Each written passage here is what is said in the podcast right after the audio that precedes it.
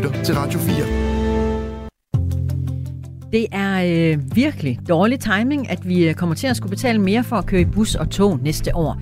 Det mener Ingeniørforeningen IDA. I øh, gennemsnit er det sådan, at det bliver 10% dyrere at rejse med tog eller bus, og det kommer til at friste mange af os til at tage bilen, anslår Ida. Og de øh, mennesker, der ifølge Ida ikke ja, de kommer ikke tilbage til øh, hverken bus eller tog igen, anslår Ida.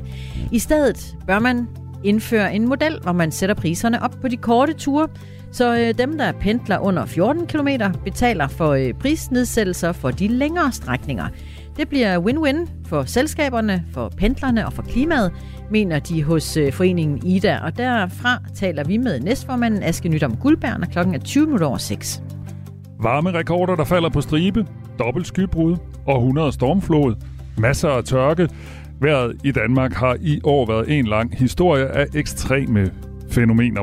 Klokken 5 minutter over halv syv, der taler vi med en af de førende klimaforskere i verden, danske Sebastian, Sebastian Mernil, der blandt andet skriver klimarapporter for FN. Og vi spørger ham, om det vi i dag kalder ekstrem vejr i fremtiden bliver normalt vejr. Mm. 2,8 milliarder kroner. Så meget regner man med, at det kommer til at koste at renovere Nationalbanken i København. Det øh, første overslag det lød på lige under 2 milliarder, men nu er det altså blevet opjusteret med hele 850 millioner kroner. Og det er altså penge, som man kunne have øh, tænkt sig kunne ende i øh, statskassen eller på finansloven.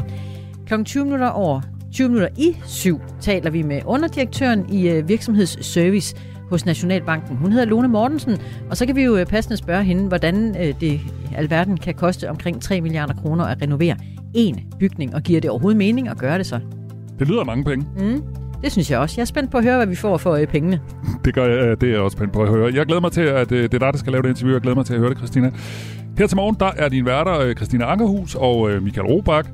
Og husk, som altid, du kan skrive til os på 1424, hvis du har øh, spørgsmål, hvis du har indspark øh, til de øh, historier, vi laver, eller bare har en kommentar. Klokken, godmorgen. Godmorgen, klokken er 7 over 6. Det her er Radio 4 morgen. Alt tyder på, at Stefanie Lose får en fremtrædende rolle i Venstre på Christiansborg, og det kommer til at betyde, at Region Syddanmark mister sin regionsrådsformand. Om det vækker begejstring hos øh, hovedmodstanderen Socialdemokratiet i regionen, det skal vi undersøge nu. Mette Witt Hansen er formand for Sundhedsudvalget i Region Syddanmark og Socialdemokrat. Godmorgen. Godmorgen, godmorgen. Løber du rundt med armen over hovedet, øh, når nu alt tyder på, at din politiske hovedmodstander forlader regionen? Nej, det, det gør jeg ikke. Altså, øh, selvfølgelig giver det nogle nye muligheder, når vi tænker næste valg, men, men lige nu og her, så er det jo en god kollega, som, øh, som skal noget andet, og det er på godt vestjysk småtræls. Jeg vidste faktisk godt, du havde det sådan. Det var også bare lige for at drille dig lidt fra morgenstunden. Lige præcis. Hvad, hvad betyder småtræls? Jamen, vi, vi har jo et godt samarbejde i, øh, i regionen. Altså, vi, øh, vi er gode til at bukke ind mod hinanden og finde nogle løsninger, som, øh, som vi alle sammen kan være i. Øh, fordi vi har det fælles mål, at vi skal gøre det bedst muligt for de, de borgere, der er. Øh, og det gør vi sammen. Altså, vi, vi, øh, vi laver budgetter sammen. Vi, øh, vi laver gode aftaler sammen i udvalgene. Øh, og så er det selvfølgelig træls at miste sine kollegaer, øh, når, når man har et godt samarbejde. Ikke? Men er Stephanie Lose særlig god til det? Jamen, hun er god til det, om hun er særlig god, det, det ved jeg ikke. Vi, vi har et godt samarbejde, og, øh, og det fungerer rigtig, rigtig fint. Øh, så, så derfor er det ærgerligt, øh, jo også fordi hun kom tilbage med, med lidt indsigt og, og en finger ind i regeringen, som, som vi godt kan bruge ude øh, i regionerne indimellem, når vi har brug for at flytte nogle ting på Christiansborg. Jeg bor ikke i Region Syddanmark, men hvis jeg sådan kigger på jeres region udefra, så tænker jeg, at hun er en virkelig stærk figur over det seneste års tid, eller i hvert fald halve år, der er hun jo blevet sådan meget øh, kendt, og jeg tror også, jeg tør sige, at hun også er blevet mere populær, og i hvert fald sådan mere kendt i resten af landet. Hvor vigtig er hun egentlig for Region Syddanmark? Nu ved jeg godt, hun er fra et andet parti end dig, men alligevel. Jamen, hun er der vigtig. Altså, hun, hun har været med fra, fra begyndelsen. Hun har har taget nogle store kampe, øh, og, og været, jo også stået i spidsen for, øh, for den udvikling, vi har, og, og, og tegnet regionen. Så, så selvfølgelig er, er hun en vigtig figur. Øh, men, men som alle mulige andre, så er hun jo heller ikke uundværlig. Øh, det er ikke sådan, så Region Syddanmark falder fra hinanden, fordi øh, Stefan nu skal noget andet. Sådan er det altid. Der er ikke rigtig nogen. Selvom man nogle gange selv ville ønske, man var uundværlig, så, er, det, så er der ikke rigtig nogen, der er det. Stefanie Lose er 40 år. Hun har været formand for Region Syddanmark siden juni 2015, og Lose blev valgt som næstformand for Venstre på et ekstraordinært landsmøde i januar 2021. Vi er jo ikke ved at skrive hendes nekrolog, men alligevel, hvilket aftryk synes du, hun har sat i de her otte år, hun har været regionsrådsformand? Jamen, jeg tror, det, det jeg vil sætte på hende, det er, det er samarbejde. Altså, hun, hun har jo haft muligheden, fordi det har været et, et blot flertal i at, at køre ren blå politik, men, men, men hun har villet øh, det brede samarbejde, og så samarbejde og, og inddragende vil nok være de to ord, jeg vil sætte på hende. Jeg taler med Mette Witt Hansen, som er formand for Sundhedsudvalget i Region Syddanmark, og i øvrigt er socialdemokrat, og altså sådan politisk modstander til øh, Stephanie Lose, men som vi kan høre også med stor respekt for sin øh, modstander. Hvilke egenskaber hos Stephanie Lose synes du, øh, du vil fremhæve? Jamen altså, det, det er absolut det, at, at hun, øh, hun, hun ser bredt på, øh, på, på politikken, øh, og, og hun vil gerne inddrage både til, til højre og til venstre. Øhm, og, og, og så også, at, øh, at hun har en kæmpe indsigt. Øh, hun har været med fra start og, øh, og kender hver en krog af, af Region Syddanmark og kender også øh, alle detaljerne i regional politik. Øh, og, og, og det kommer vi da til at mangle. Nu taler du pænt om hende. Og jeg taler sådan set også lige pænt om hende, så vi, vi kan også godt lige tage fat i den anden side. Er der nogen karaktertræk, du ikke kommer til at sige? Nej, altså jeg har ikke behov for at sige noget som helst grimt om nogen som helst. Og, og i det her tilfælde, der er der heller ikke noget, øh, jeg, jeg sådan kan sige, at puha, det er godt nok træls ved hende her.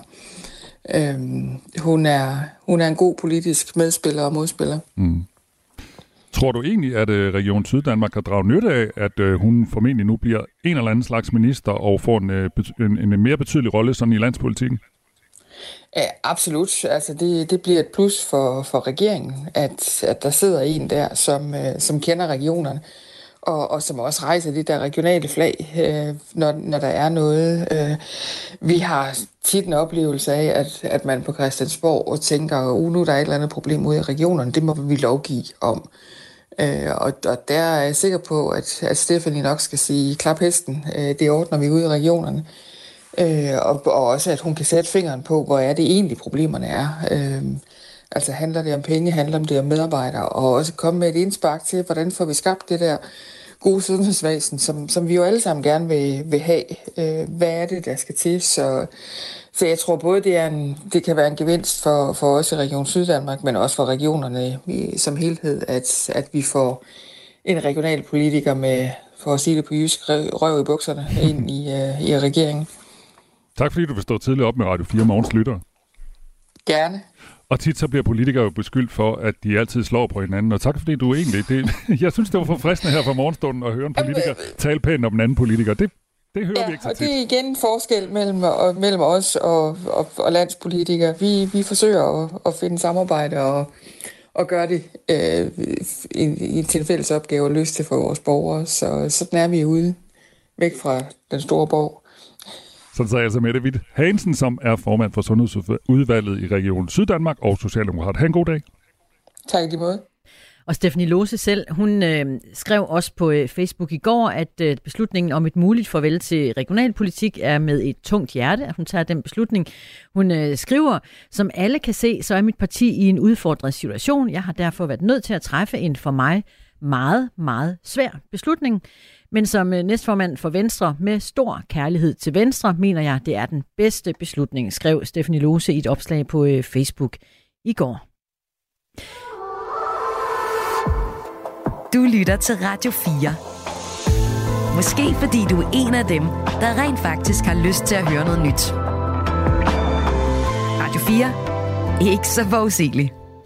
Ruten til næste års Tour de France er nu blevet offentliggjort, og den danske vinder fra i år og sidste år, Jonas Vingegaard, så spændt med for at se, hvad der venter ham af udfordringer næste år, hvor han altså har muligheden for at vinde turen for tredje gang i træk. Men næste års favoritfelt er måske også det hårdeste felt, som Vingegaard hidtil har stået over for. For hvordan ligger ruten til den danske darling, når han skal stå over for konkurrenterne Pogacar og den tidligere holdkammerat eh, Primus Primoz Roglic, som begge formentlig stiller til start næste år? Hvis du spørger Emil Axelgaard, som er skribent på feltet.dk, så er den kommende turrute lige noget for Vingegård. Det er en rute, som er en, næsten en foræring til, øhm, til øh, Jonas Vingegaard. Det er en rute, der på mange måder er, er meget klassisk, øh, fordi at den har øh, koncentreret bjergene øh, meget til sidst i løbet, som man typisk ser det i, i Grand Tours. Og øh, det, er, det er noget af det, Vingegaard godt kan lide, fordi han restituerer bedre end, end, end de fleste andre.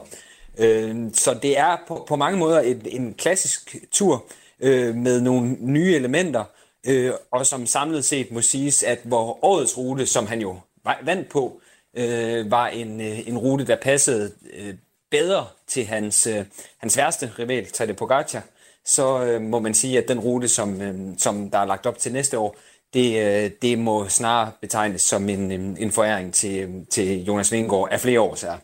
Og cykelekspert Emil Axelgaard peger især på et område, hvor ingen kan måle sig med Jonas Vingegaard. Det der er Vingegaards store styrke, øh, det er, at han øh, restituerer sig godt. En Grand Tour adskiller sig jo fra andre cykelløb ved, at den kører sig over, over tre uger. Så, så det er i høj grad restitutionsevnen og evnen til at, til at holde ud i tre uger, som bliver testet. Og det er bare det, han er som pokker sko til. Hans krop restituerer bare bedre end, end alle andre øh, kroppe i, øh, i, øh, i cykelfeltet. Så han, øh, det er det der hans store force, og derfor er det i hans interesse, at, øh, at løbets vanskeligheder er koncentreret sidst i løbet. Og øh, det er det, de i høj grad er den her gang. Øh, faktisk så skal vi helt hen frem til, til 14. Øh, etape, altså øh, bare en uge inden løbet slutter, inden vi faktisk har den første alvorlige øh, bjergeaf, øh, bjergeafslutning og bjergetappe i Pyrenæerne.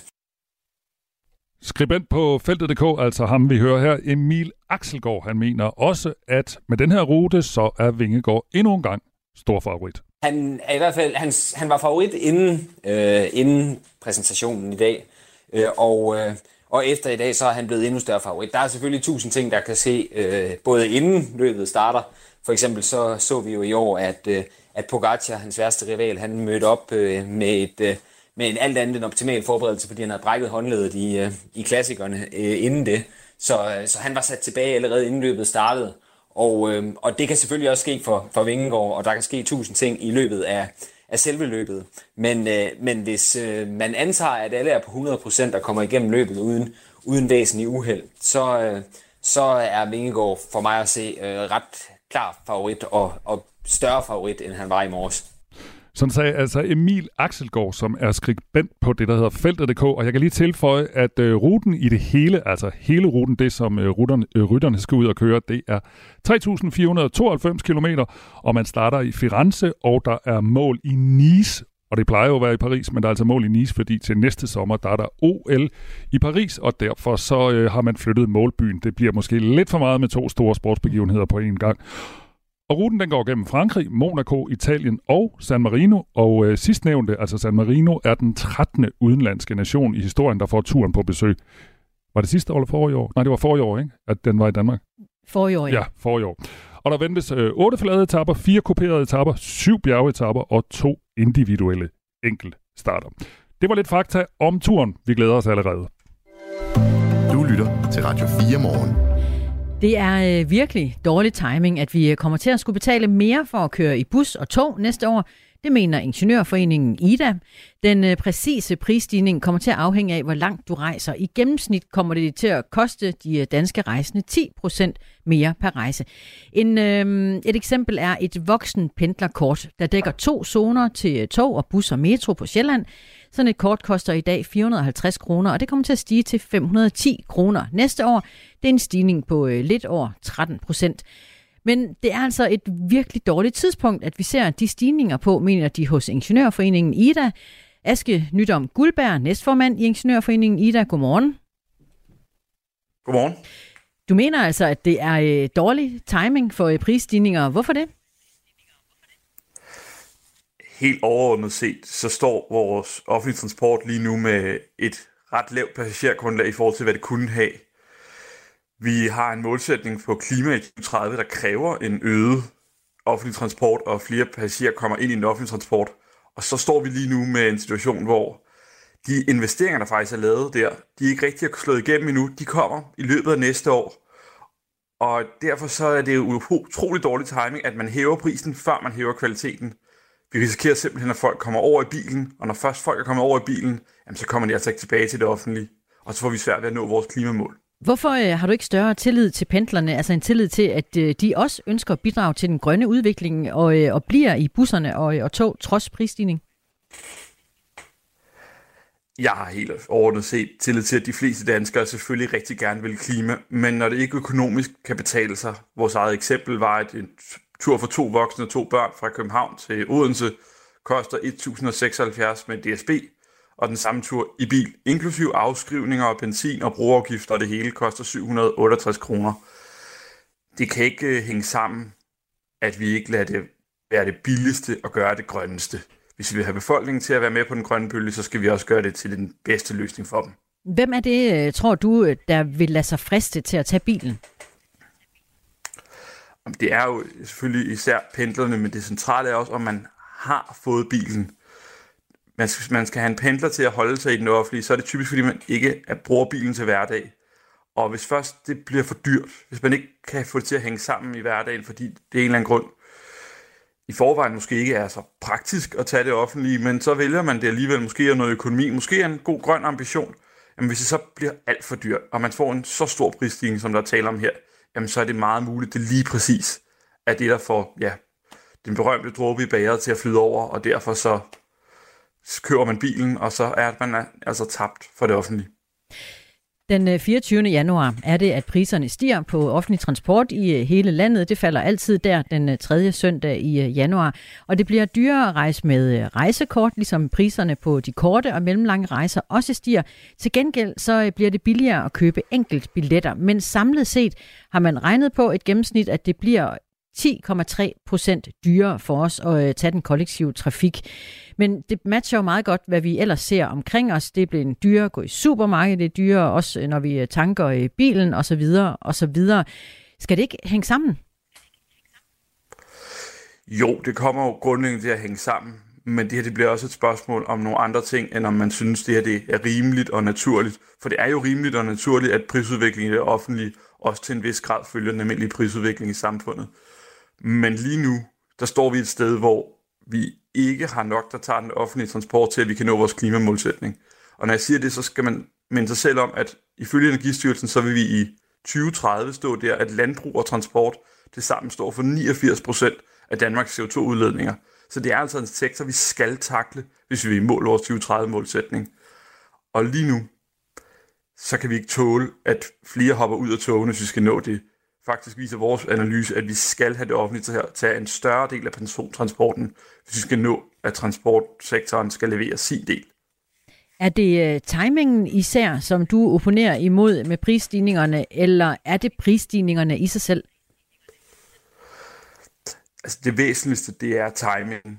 Men det er også til en vis grad selve prisstigningerne, fordi vi mangler at få lavet en større takstreform. Og takstreform er måske et lidt usekset ord, men det handler om, at vi skal have gjort det meget mere attraktivt at tage det offentlige på de lange ture og mellemlange ture især, og så må det faktisk godt blive lidt dyrere på de korte ture. Og når jeg siger det, så handler det igen om et klimaargument. 75 procent af klimaudledningen fra persontransporten stammer altså fra ture over 14 km. Så hvis vi lægger priserne lagt anderledes, så kan vi altså gøre en kæmpe forskel for klimaet, uden det nødvendigvis handler om, at det skal bruges helt, en hel masse flere offentlige penge på at understøtte den offentlige transport. Ja, I har jo den her model, netop du omtaler takst, øh, en form for takstreform, en, øh, en ny model. Prøv, prøv lige en gang at skære ud i pap. Hvordan ser den ud? Vi har ikke et, et konkret sådan prisniveau, men hvis man kigger på prisen på tværs af landet, så er det faktisk sådan, at en gennemsnitlig tur med det offentlige, den koster i stedet mellem 20 og 25 kroner. Ikke mere. Og lige nu, så er det lavet sådan, at det er de lange ture, der betaler markant mere. Som jeg sagde før, så er den, det er også de lange ture, der faktisk har hovedparten af klimabelastningen. Så hvis man vil lave et system, der skubbede folk til at gøre det vis klimarigtigt, så vil man bruge pengene på at gøre de mellemlange og lange ture billigere, og de korte ture lidt dyrere.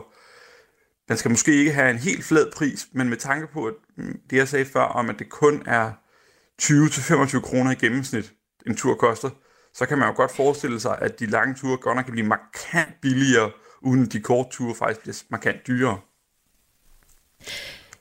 Jeres øh, model, har den øh, gang på jord i forhold til de øh, politiske takter, vi ser i øjeblikket?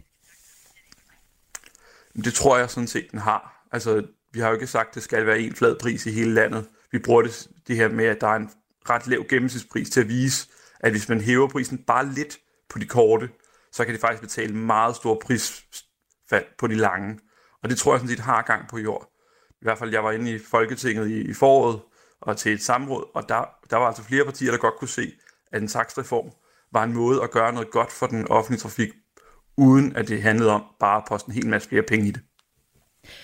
Der var øh, samråd i går. Transportudvalget havde kaldt transportministeren i samråd for at diskutere priserne, de øh, højere priser på øh, offentlig transport. Men øh, der kom umiddelbart ikke noget retur andet end et, øh, et nej tak til at ændre på noget som helst. Øh, ingen økonomisk hjælp på vej fra regeringen var øh, budskabet på mødet. Kan vi, øh, kan vi klare os øh, uden, at der kommer en øh, håndsrækning, en, en større økonomisk håndsrækning fra regering og folketing? Kan, kan det hænge sammen uden det, som I ser det hos Ida? Ikke på kort sigt. På kort sigt er der nødt til at komme en, en håndsrækning. Vi har lavet en lang række investeringer i vores offentlige system, signalsystemer, nye tog, elektrificering af jernbanen. De begynder at slå igennem her i løbet af 2024, og indtil da, så giver det ikke mening at foreslå markante prisstigninger. Altså hvis man tænker på det som en normal privat virksomhed vil tænke på det, så vil man tænke, indtil vi kommer med vores nye og forbedrede produkt, så lader vi lige være med prisstigningerne, for det giver ikke mening at hæve prisen på den gamle model. Hvis vi, vil gøre hvis vi har behov for at tage en lidt højere pris, så venter vi til vi har en, det nye og bedre produkt, og samtidig kunne man så gøre det sammen med en taksreform, der gjorde, at det var de rigtige steder, man fik skubbet på. For man skal huske på, at de korte ture, der er det faktisk ikke bilen, man konkurrerer med. På de korte ture, dem under 14 km, der er det faktisk primært cyklen og, og det at tage sin helt almindelige gåben, man kan udkonkurrere. Og så lyder vurderingen fra øh, Aske Nydam Guldberg, næstformand i Ingeniørforeningen IDA. Tak for det, og, øh, og god morgen til dig. Klokken øh, 7.34 taler vi med SF's transportordfører og medlem af transportudvalget, Sofie Libert. Det var hende, der førte an i går i et samråd med transportministeren, der skulle redegøre for de stigende priser. Der kom altså ikke meget retur fra, fra transportministeren. Lad os høre, hvad SF har at sige til det her lidt senere altså. Radio 4. Ikke så forudsigeligt. Nu skal vi lige høre en lille tekst, der begynder sådan her. Dags finder. Vi er fire drenge, der hedder Stefan, Jesper, Thor og Michael. Vi er 9 og 10 år. Vi går på privatskolen alt og går i tredje. Mm, hvor har de skrevet det hen? det har de skrevet på en lille lap papir tilbage i 2001, og så har de lagt det ned i en flaske. Og så har de ellers glemt alt om den der flaskepost. Men efter det her stormvejr, som jo kun har bragt ulykker med sig, så er der også den her lille søde historie, for den her flaske, den dukkede op i Vemmingbund i Sønderjylland ved Broager, 22 år efter den blev søsat. Ej, det er det, man drømmer om, når man ja, lægger den der lille sædel ned i flasken. Det er en historie, som øh, TV Syd skriver, og den blev fundet af to søstre, der var ude at gå med deres mænd, og de blev nysgerrige, da de kunne se det her papir i flasken, og den ene af de to søstre, hun hedder Grete Reitz, hun lagde sædlen på Facebook, og Stefan Larsen, som var en af de fire drenge, bor nu på Bornholm, og nogen taggede ham. Og så reagerede han. Det var nogle af mine venner, der taggede mig. De tænker, at det må være vores Stefan. Og det var det, fortæller Stefan Larsen til TV Syd. Øh, og øh, han kan ikke huske ret meget. Nej, for det er også spørge, husker han situationen? nej, nej, han kan ikke huske ret meget, men han siger, det er rigtigt nok, at det er ham og hans kammerater, der lavede den her flaskepost. Og han kan ikke huske egentlig, hvad der skete, eller hvorfor de sendte den ud. Men nu kan han snart se den oprindelige tekst, fordi han skal nemlig til Sønderborg i næste uge selvom han er flyttet til Bornholm, og så skal han mødes med Grete, der fandt flasken, og så øh, skal de tale om det her. Og det fik mig til at tænke på, at jeg ja. i 5. klasse, ja. jeg, jeg fandt den ikke, men nogle af mine klassekammerater fandt en flaskepost. Genialt. Ja, og jeg gik øh, i skoledag i 5. klasse i en lille bitte by, der hedder Skuldelev i nærheden af Frederikssund. Og det var nogle spejdere fra Ryomgård på Djursland, der havde lavet den her flaskepost. Og så svarede vi den, og så besøgte vi den hele klassen og besøgte de her spejdere. Ej, er det godt. Så det er min egen lille flaskeposthistorie. Så der kan egentlig komme noget meget godt ud af sådan en flaskepost. Det var ret hyggeligt. Det var ret sjovt, faktisk. Jeg har en flaske, der vipper rundt derude lige nu, ved jeg. Altså, den er i hvert fald aldrig blevet... jeg har aldrig fået en henvendelse. En, du har lavet? Ja, det er ikke så mange år siden, mig og børnene smed en afsted ud for, øh, for stranden op ved, ved Skagen, og, øh, og skrev øh, venligt, hvem vi var, man skulle kontakte os i så fald, at den blev fundet. Vi, vi har ikke hørt noget. En lille blå flaske, så skulle nogen have set den. nu skulle nogen have set Christinas blå flaske, så må de meget gerne skrive til Christina og hendes tre døtre. To styk. To styk. Ja. Yes, det bliver næppe her til morgen. Denne torsdag morgen øh, til gengæld, så øh, ved jeg, at øh, vi har Anne-Sophie Felt klar i nyhedsstudiet, fordi hun har overblikket her til morgen, og jeg er sikker på, at hvor skal vi omkring i nyheden, tror du? Jeg tror, hun havde noget med USA her, i hvert fald noget med Joe Biden her øh, tidligere. Lad os høre klokken halv syv. Nu er der nyheder på Radio 4. Hvordan har du det, eller hvordan går det med din mor og far? Den slags spørgsmål kan børn, der har en psykisk syg forældre, længes efter at få fra andre voksne. Men alt for ofte er der ikke nogen, der taler med børnene om, hvordan de har det.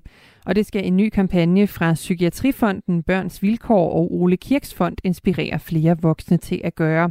For et lille spørgsmål kan gøre en stor forskel, det siger Marianne Skjold, der er direktør i Psykiatrifonden. Det, der er rigtig vigtigt at vide, det er, at vi som forældre, vi som naboer, skoletrænere, skolelærer eller andre kan gøre en meget stor forskel ved at spørge de her børn, hvordan de har det, og, og spørge ind til deres livssituation. Vi ved simpelthen fra, fra undersøgelser, at børn gerne vil spørges, øh, og at de, øh, at de har brug for, at vi som voksne nogle gange går ind og, og tager et ansvar for at, og, øh, og spørge ind til deres øh, trivsel og livssituation. Cirka 3 110.000 børn i Danmark har en mor eller en far med psykisk sygdom. Formandsskiftet i partiet Venstre indgyder håb blandt flere landmænd, for da Trulsund Poulsen i går stillede op som ny formandskandidat, så svarede han mere vævende end sin forgænger Jakob Ellemann Jensen på spørgsmålet om CO2-afgift på landbruget. Trulsund Poulsen vil nemlig ikke lægge sig fast på, at partiet med ham i spidsen går ind for en afgift på landbrugets produktion.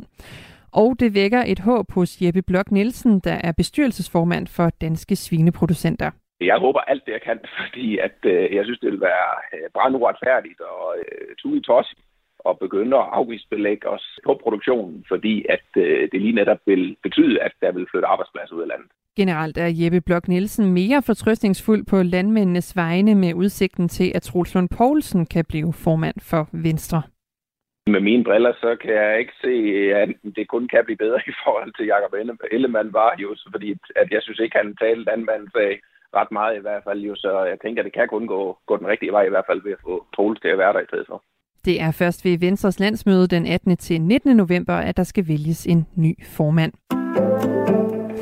Den amerikanske præsident Joe Biden siger, at han ingen tillid har til de palæstinensiske dødstal. Han siger, at han ikke har tillid til de tal, der kommer fra sundhedsmyndighederne i Gaza, der er ledet af Hamas. Joe Biden udtrykker ikke, hvorfor han er skeptisk over for dødstallene. Joe Biden kom med udtalelsen på en pressekonference, hvor han blev spurgt, om de palæstinensiske dødstal var udtryk for, at Israel ignorerer USA's opfordring om at beskytte civile. De seneste tal fra de palæstinensiske myndigheder siger, at mere end 6.500 personer er blevet dræbt af israelske angreb i forbindelse med den væbnede konflikt mellem Hamas og Israel. Bilfabrikanten Ford Motor og Bilarbejdernes Fagforening har indgået en aftale om et stort lønløft, det siger Sean, Sean Fain, der er præsident i fagforeningen United Auto Workers. Aftalen kommer efter en seks uger lang strække blandt i alt 45.000 bilarbejdere hos Ford General Motors og Chryslers moderselskab Stellantis. Med den nye aftale der får Ford en omgående lønstigning på 11 procent, mens de får en lønstigning på 25 procent i kontraktens levetid. Aftalen er en kontrakt på 4,5 år. Da strækken startede hos Ford, General Motors og Stellantis, var det første gang nogensinde, at der var en samlet strække mod USA's tre store bilfabrikanter. Det bliver mest skyet, og vi får stedvis byer, temperatur mellem 5 og 10 grader og let til frisk vind omkring nordøst ved kysterne stedvis hård vind. Det var nyhederne her på Radio 4 med Anne Sofie Feldt. Du lytter til Radio 4. Velkommen til Radio 4 morgen. Husk, at du kan sende os en sms på 1424. I studiet Michael Robach og Christina Ankerhus, og klokken er 4 minutter over halv syv. Vi kommer til lidt senere at undersøge, øh, hvorfor det koster 2,8 milliarder kroner at renovere Nationalbanken i øh, København. Det bliver øh, pænt meget dyrere, end man havde regnet med til at starte med, og øhm, hvad skal de penge bruges til, og øh, giver det overhovedet mening at gøre det på den måde? Det lover jeg, at vi undersøger, når klokken er cirka 10 minutter i syv. Men vi begynder et andet sted, fordi 2023 har indtil nu været et år i de ekstreme vejrhændelsestegn. Der har været varmerekorder i flere måneder, og folk, der har en øh, halvgod hukommelse, kan også huske, at der var tørke. I juni blandt andet, der har været dobbelt sky, skybrud, og senest har vi haft århundrede stormflod. Hver måned har nærmest budt på ekstremt vejr, og spørgsmålet er så, om vi skal vende os til ekstremt vejr som normalt vejr. Sebastian Mernil er klimaforsker og professor på RUK, og han er også med til at skrive FN's klimarapporter, som blandt andet ser på, hvordan klimaet i fremtiden kommer til at ændre sig. Godmorgen. Ja, godmorgen. Nej, jeg sidder faktisk på SDU, men, men det er så lige meget. Nej, det er jeg ked af. Det er den brøler.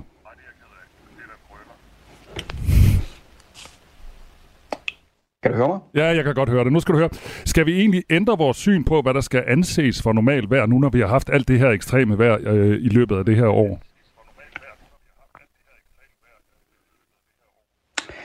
Ja, altså når vi, øh, når vi nu dykker ned i data, og vi kigger på dem over lang tid, altså, så er der ingen tvivl om, at, øh, at det gradvist er blevet varmere og varmere over tid. Øh, vi opererer jo inden for vores verden noget, der hedder normalperioder, og det er jo typisk periode, det er en periode af, af, af 30 år. Øh, og når vi ligesom beregner øh, middelværdierne i de her normalperioder tilbage i tid, jamen så er der ingen tvivl om, at, øh, at, at det gradvist er blevet varmere og varmere øh, over tid inden for de her normalperioder. Og det vil sige, at øh, i dag der er vi jo et andet sted øh, temperaturmæssigt, end det vi var for både 1 og 2 normalperioder siden. Og det vil sige, at øh, det vi skal vende os til i dag, det er jo, at, øh, at, at klimaet det er jo det dels er blevet varmere, og i et varmere klima, jamen der ser vi også øh, hyppigere og mere intense øh, klimaekstremer. Så vi står et andet sted i dag, end det vi har gjort øh, tidligere i hvert fald.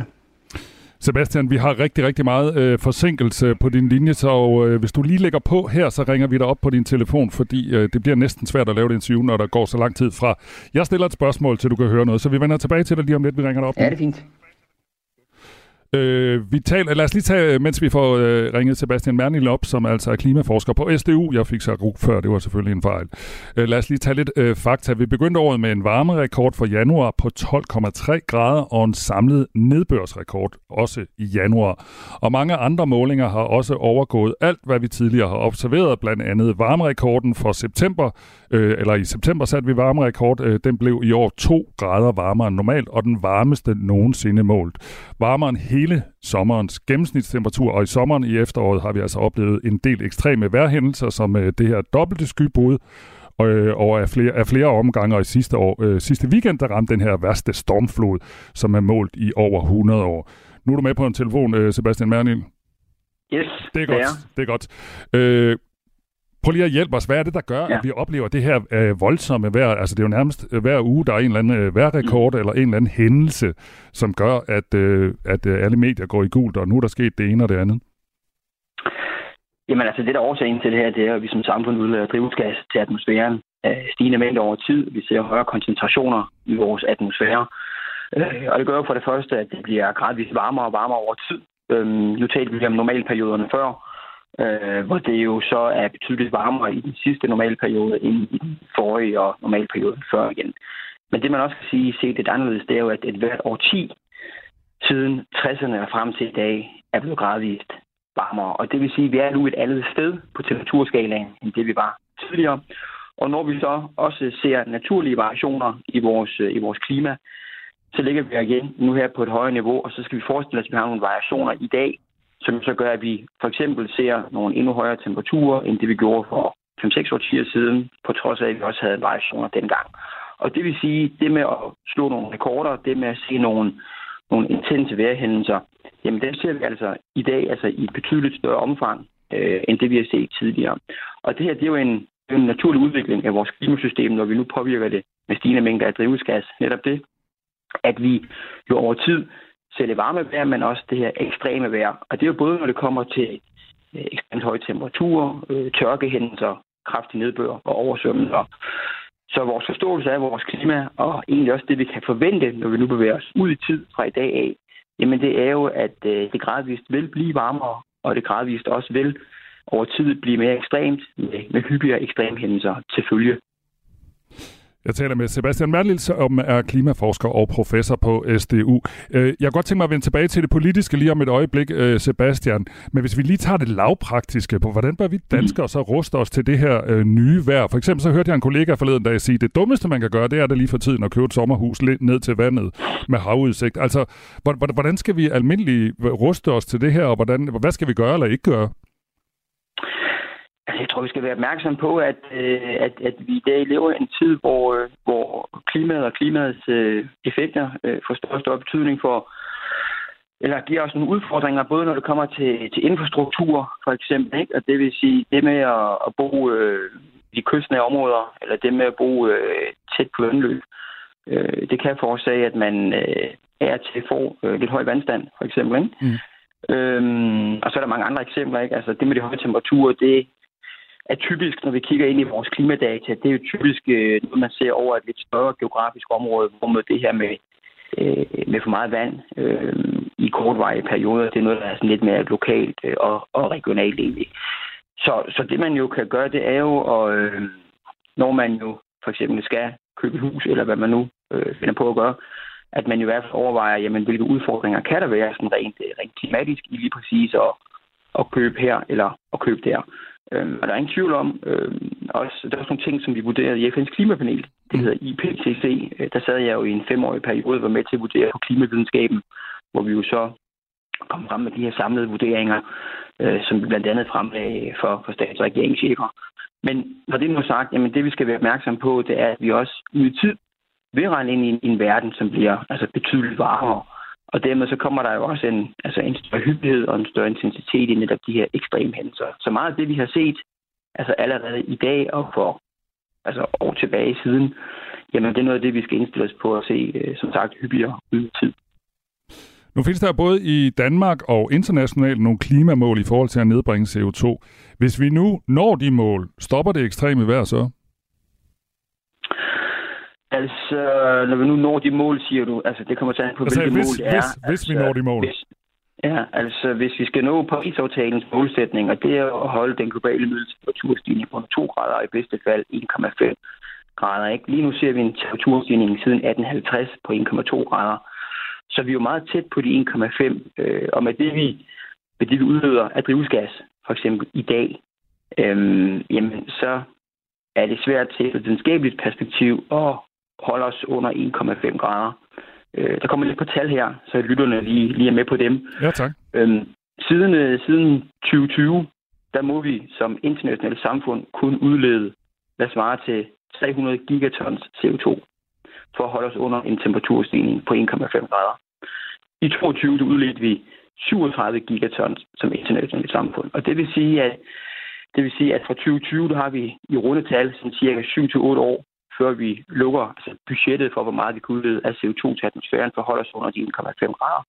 Og det vil sige, med de tendenser, vi har set i de globale udledninger af CO2, så der er ingen tvivl om, at vi, at vi lukker det her budget inden for de her ganske få år, og dermed jo også bevæger os på den anden side af de 1,5 grader. Og det vil sige, det vil sige, når vi som et samlet globalt øh, klimasystem bevæger os forbi de 1,5, jamen så skal vi bare huske på, at jo højere op vi kommer i temperaturer, Altså jo større sandsynlighed er der for, at vi kommer ud i, som jeg sagde før, det ekstreme vejr. Mm. Men også det, at øh, vi i, i nogle af de her store processer, vi har øh, i, vores, øh, i vores systemer, altså det kan være havisen eller indlandsisen, det kan være golfstrøm, det kan være mange andre ting.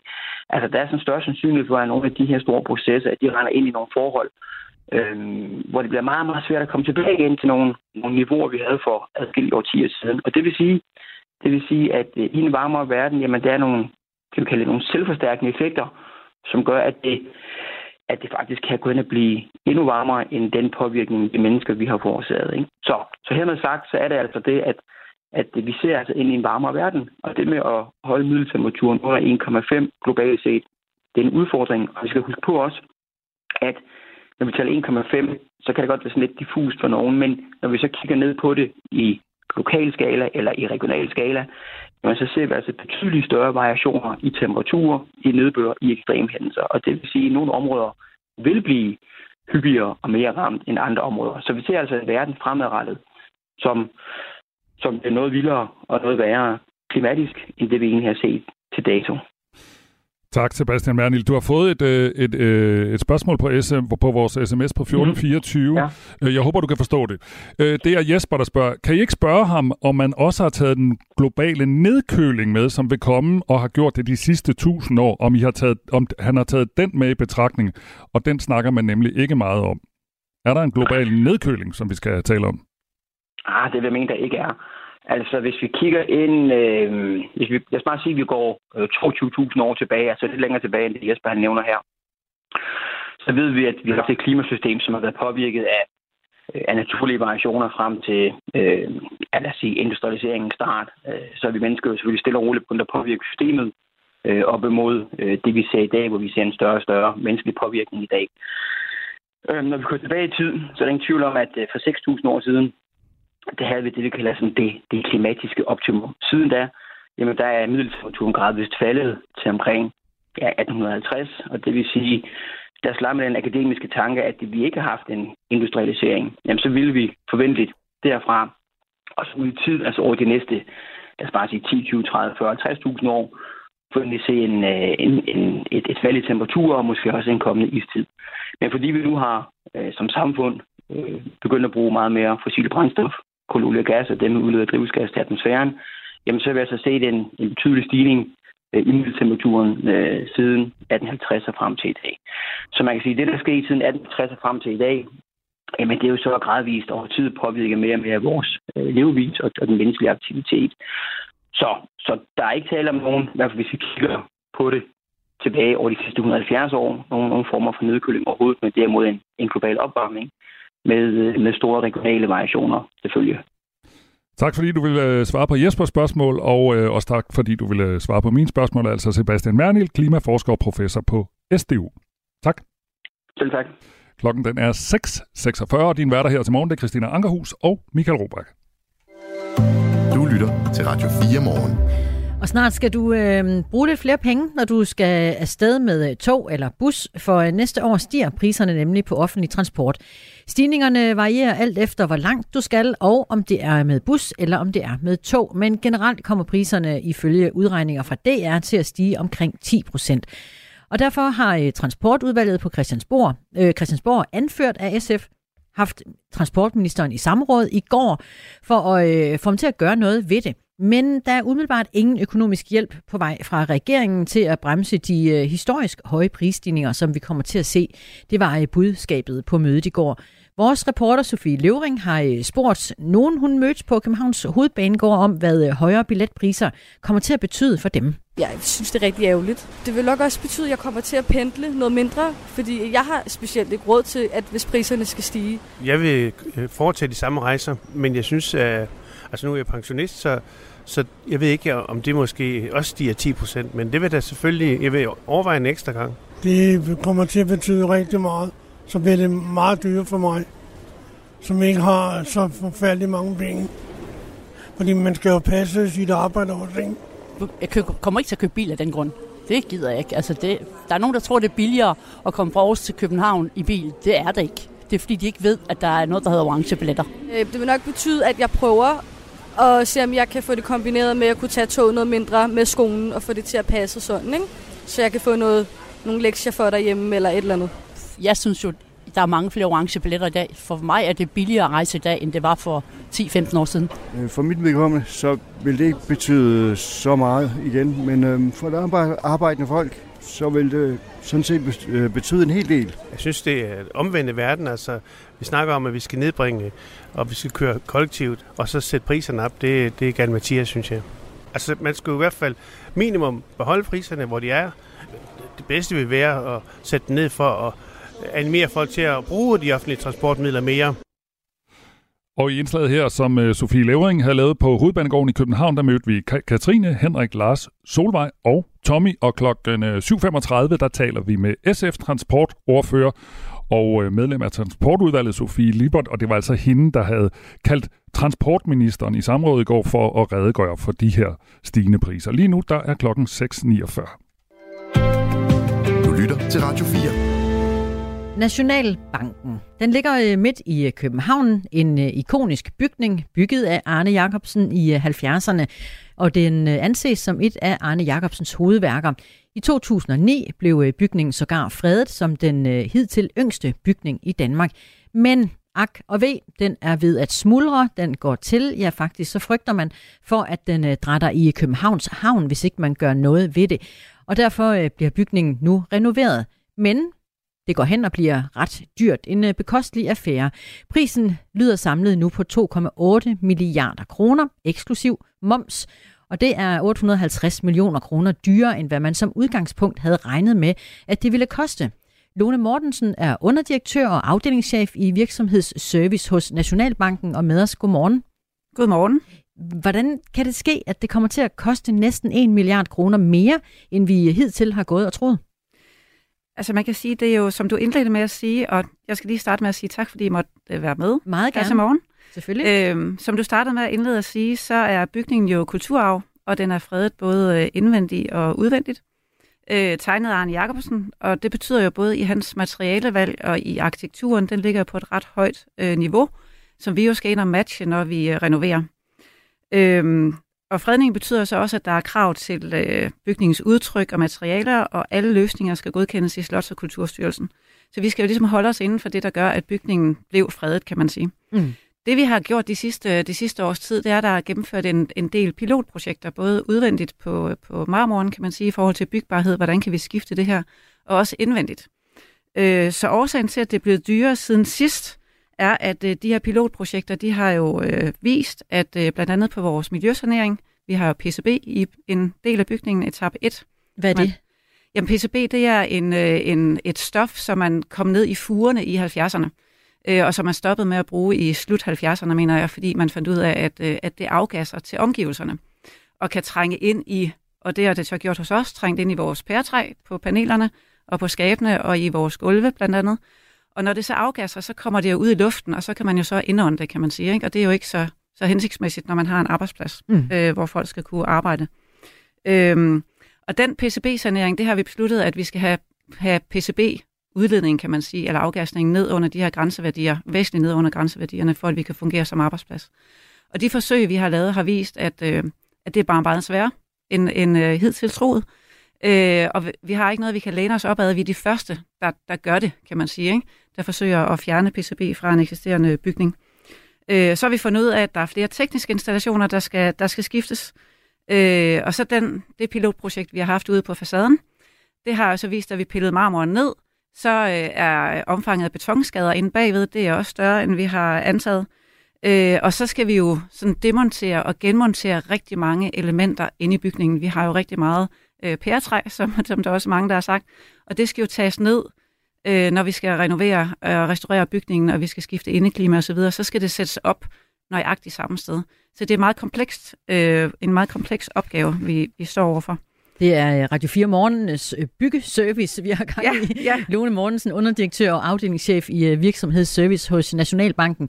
Vi kan godt høre, at det lyder avanceret, det mm. I, I gør. Men mm. kunne man på ingen måde have forudset det, og så have lagt et budget på forhånd, så det kom til at passe lidt bedre?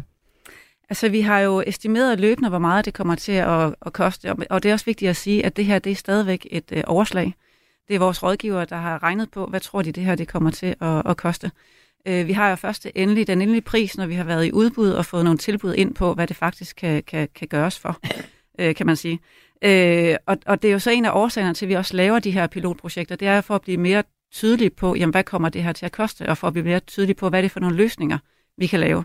Fordi vi er jo de første, der, der restaurerer og renoverer et, øh, et, en fredet ejendom, der er bygget i den periode. Øhm. Og det er øh, en, øh, en bygning, som anses ja, som en af Arne Jacobsens hovedværker. Øh, fredet er den også, og, øh, og ligger lige midt i øh, København, opført i perioden fra 1965 til øh, 78. Men det er immer væk renovering af en enkelt bygning her, vi øh, mm. taler om. Den er, den er fornem, den er fin, den er fredet, jeg ved det, men mm. det kommer til at koste samlet 2,8 milliarder kroner. Er det øh, offentlige penge værd? Altså man kan sige, øh, vi betaler jo så selv ud af vores løbende øh, driftsoverskud og vores egen beholdning. Øh, så man kan sige, det er, det er penge, som, som vi betaler, øh, eller som vi giver. Øh, Og så kan man sige, prisen, altså det er en fredet ejendom, og det er kulturarv. Øh, jeg tror, hvis man vil bevare kulturarv også for eftertiden, øh, så er det, er det også vigtigt, at vi, øh, vi gør det, der skal til. Og vi mener, at, øh, at vi, ejer, vi ejer bygningen, og vores øh, opgave er at tage vare på den. Den er fredet af, af Slots- og Kulturstyrelsen tilbage i 2009, netop på grund af dens kulturmæssige værdier for Danmark. Øh, så vi mener, at øh, det også er vores ansvar at bevare det for, for eftertiden. Det er penge, I finder i jeres egen budgetter, som, som ja. du nævner. Men det er jo også værd at nævne i den sammenhæng, at en del af Nationalbankens overskud, øh, hvis der er et sådan, går til finansloven, og øh, det er penge, der potentielt kunne bruges til velfærd i det danske samfund. Nu bliver de øh, brugt til mursten, så at sige, og nyt pæretræ. Er det øh, ret og rimeligt, at vi som borgere skal se på det? Altså man kan sige, jeg synes, at, at Nationalbanken er en uh, samfundsinstitution, øh, og det er også et samfundsansvar at bevare de fredede bygninger, vi har i, i København og i Danmark generelt. Øhm, og det er rigtigt, som du siger, at, øh, at en del af vores overskud, eller vores overskud, overføres til, øh, til, til øh, finansloven. Øh, men det er også sådan, at det gør, det, gør vi kun, hvis, den, hvis vores egen, nu bliver det meget teknisk, men hvis vores egen beholdning vokser i samme, øh, samme grad som, øh, som BNP. Så, så man kan sige, det er også en, en diskussion omkring, altså det, det vil jo ikke hjælpe på bygningen at, og, øh, at lade den forfalde, kan man sige, øh, midt i København. Men kunne I bo et andet sted? Altså den her bygning, den ejer vi, og det er vores, og det er vores arbejdsplads, kan man sige. Øhm, så, øh, så vi betragter det, at, at vi har bygningen, øh, og det er vores ansvar, og det er vores ansvar at, at renovere den og restaurere den. Men hvis man som skatteborger tænker, at de penge var bedre tjent et sted ude, hvor de kunne øh, bruges på velfærd, 2,8 milliarder kroner, og så sige, at den kunne man måske sælge, og ovenikøbet også få lidt indtægter på det. Var det et forslag, I kunne arbejde med? Altså jeg tænker, det med at sælge bygningen, altså nu ejer vi den, kan man sige, og mm. den er bygget til Nationalbanken øh, tilbage i, i mellem 65 og, øh, og 78. Øh, og den er fredet, så man kan sige, hvis, hvis man går ind på den præmis og siger, jamen så skal den sælges og laves til noget andet, det kræver jo først og fremmest, at at, at fredningen, kan man sige, den bliver diskuteret eller, eller, eller ændret. Øhm, fordi fredning sætter jo helt præcis nogle rammer for, hvad kan man bruge den bygning til, og hvordan skal man sætte den i stand. Øhm, og hvis du går ind og kigger på Nationalbanken, altså kigger på den udvendige del, så kan man sige, altså sådan noget som marmoren for eksempel, den buer og er ved sådan ligesom at, og, øh, og, og, og bue udad. Øhm, så uanset om bygningen var fredet eller ej, så skulle der simpelthen bruges nogle penge på at restaurere den, så den ikke forfalder. Og vi mener, at det er vores ansvar. Den ligger midt i København. Vi kan ikke lade en bygning, der er kulturarv, og som er fredet, øh, forfalde. Vi har øh, lyttere, der er med på sms'en her til morgen, og som reagerer, fordi det her jo også handler lidt om, øh, om vores allesammens penge. Mm. Bo øh, spørger, kunne man ikke se bort fra, at det er en fredet bygning, få den ravet ned og bygge en sprit ny? Det vil øh, formentlig være lettere og billigere at renovere også fremover, foreslår Bo. Altså man kan sige, det med at bygge nyt, Øh, det har vi ikke undersøgt, fordi bygningen er fredet, så det har ikke været aktuelt for os at undersøge det. Man kan sige, at det, som Bo spørger om, det er jo det her med, kan man affrede øh, bygningen? Øh, og man kan sige, gik man ind på den præmis, at, at det ville vi affrede den for at kunne gøre noget andet. Øh, det vil være en rigtig langvarig proces, og det vil betyde, at vi havde en, i den periode en, en, en bygning, der er væsentlig for Danmark, også for eftertiden og for vores kulturarv, som stod og forfaldt midt i København. Og det mener vi heller ikke er at varetage vores ansvar. Lone Mortensen, der kommer faktisk lige et par sms'er mere om, øh, om, om, når jeg spørger, er det pengene værd, så er mm. der i hvert fald en her, der, øh, der skriver, at, at svaret er et rungende ja, det er et fantastisk stykke arkitektur, og vi får ikke Arne Jacobsen tilbage. Er det også de tanker, I står med i Nationalbanken, at det er et fantastisk bygningsværk, og vi kan ikke bare rive det ned? Ja, det er også de tanker. Altså vi er, som jeg sagde før, en samfundsinstitution, Øh, og vi mener også, at vi med den her restaurering og renovering varetager en vigtig samfundsmæssig opgave, nemlig at bevare den her bygning også for eftertiden, fordi den er kulturarv. Og man kan sige, at bygningen sådan, øh, nu er det jo så de færreste, der har været inde i den, fordi den, er, den, den har hidtil været meget lukket, kan man sige. Men, øh, men det er jo en fantastisk bygning, også i forhold til detaljer og arkitektur og sådan geometri og gentagelser. Øh, Arne Jacobsen var jo faktisk meget, det har altid slået mig ind i bygningen, altså han var, han var faktisk meget fremtids Bygningen er meget fremtidssikret, fordi den er bygget rigtig fleksibelt. Så kontorerne kan man lave større og mindre, alt efter hvad vi har behov for. Øhm, så, og så har han faktisk også øh, sådan en kuriosum klemt en ekstra etage ind i bygningen, så han har lavet rigtig mange specialløsninger. Så vi har faktisk seks etager over jorden, hvor de omkringliggende bygninger har fem. Så der, der, altså det er særligt, det er en særlig bygning, øh, som er vigtig at bevare fortæller Lone Mortensen, underdirektør og afdelingschef i virksomhedsservice hos Nationalbanken. Og tak, fordi du var med i Radio 4 morgen. Selv tak. Tak, fordi jeg måtte være med. Selvfølgelig. Du mangler din mikrofon, Ja, nu er jeg lige tændt for mikrofonen. øh, tak for alle sms'erne også. Der er også en, der skriver til os, god morgen. Er der nyt fra USA omkring Speaker of the House? Og det kan jeg bare sige, ja, det kan du tro, der er. Øh, det handler altså om øh, formanden for repræsentanternes hus. Det har været en ledig stol i nogle uger, og nu er den altså blevet besat af en republikaner, der hedder Mike Johnson. Og klokken kvart over syv, der har vi Mads Dalgaard Madsen, øh, Madsen med til at fortælle os om, hvem øh, den her mand er, og hvorfor der har været så store sværslag om lige præcis øh, den her post. Så øh, ja, til dig, der skrev, du har ikke øh, noget navn, med, og det vil vi jo altid gerne have, når man skriver på 1424. Ja Lyt med cirka kvart over syv. Nu er klokken syv. Du har lyttet til en podcast fra Radio 4. Find flere episoder i vores app, eller der, hvor du lytter til podcast. Radio 4. Ikke så forudsigeligt.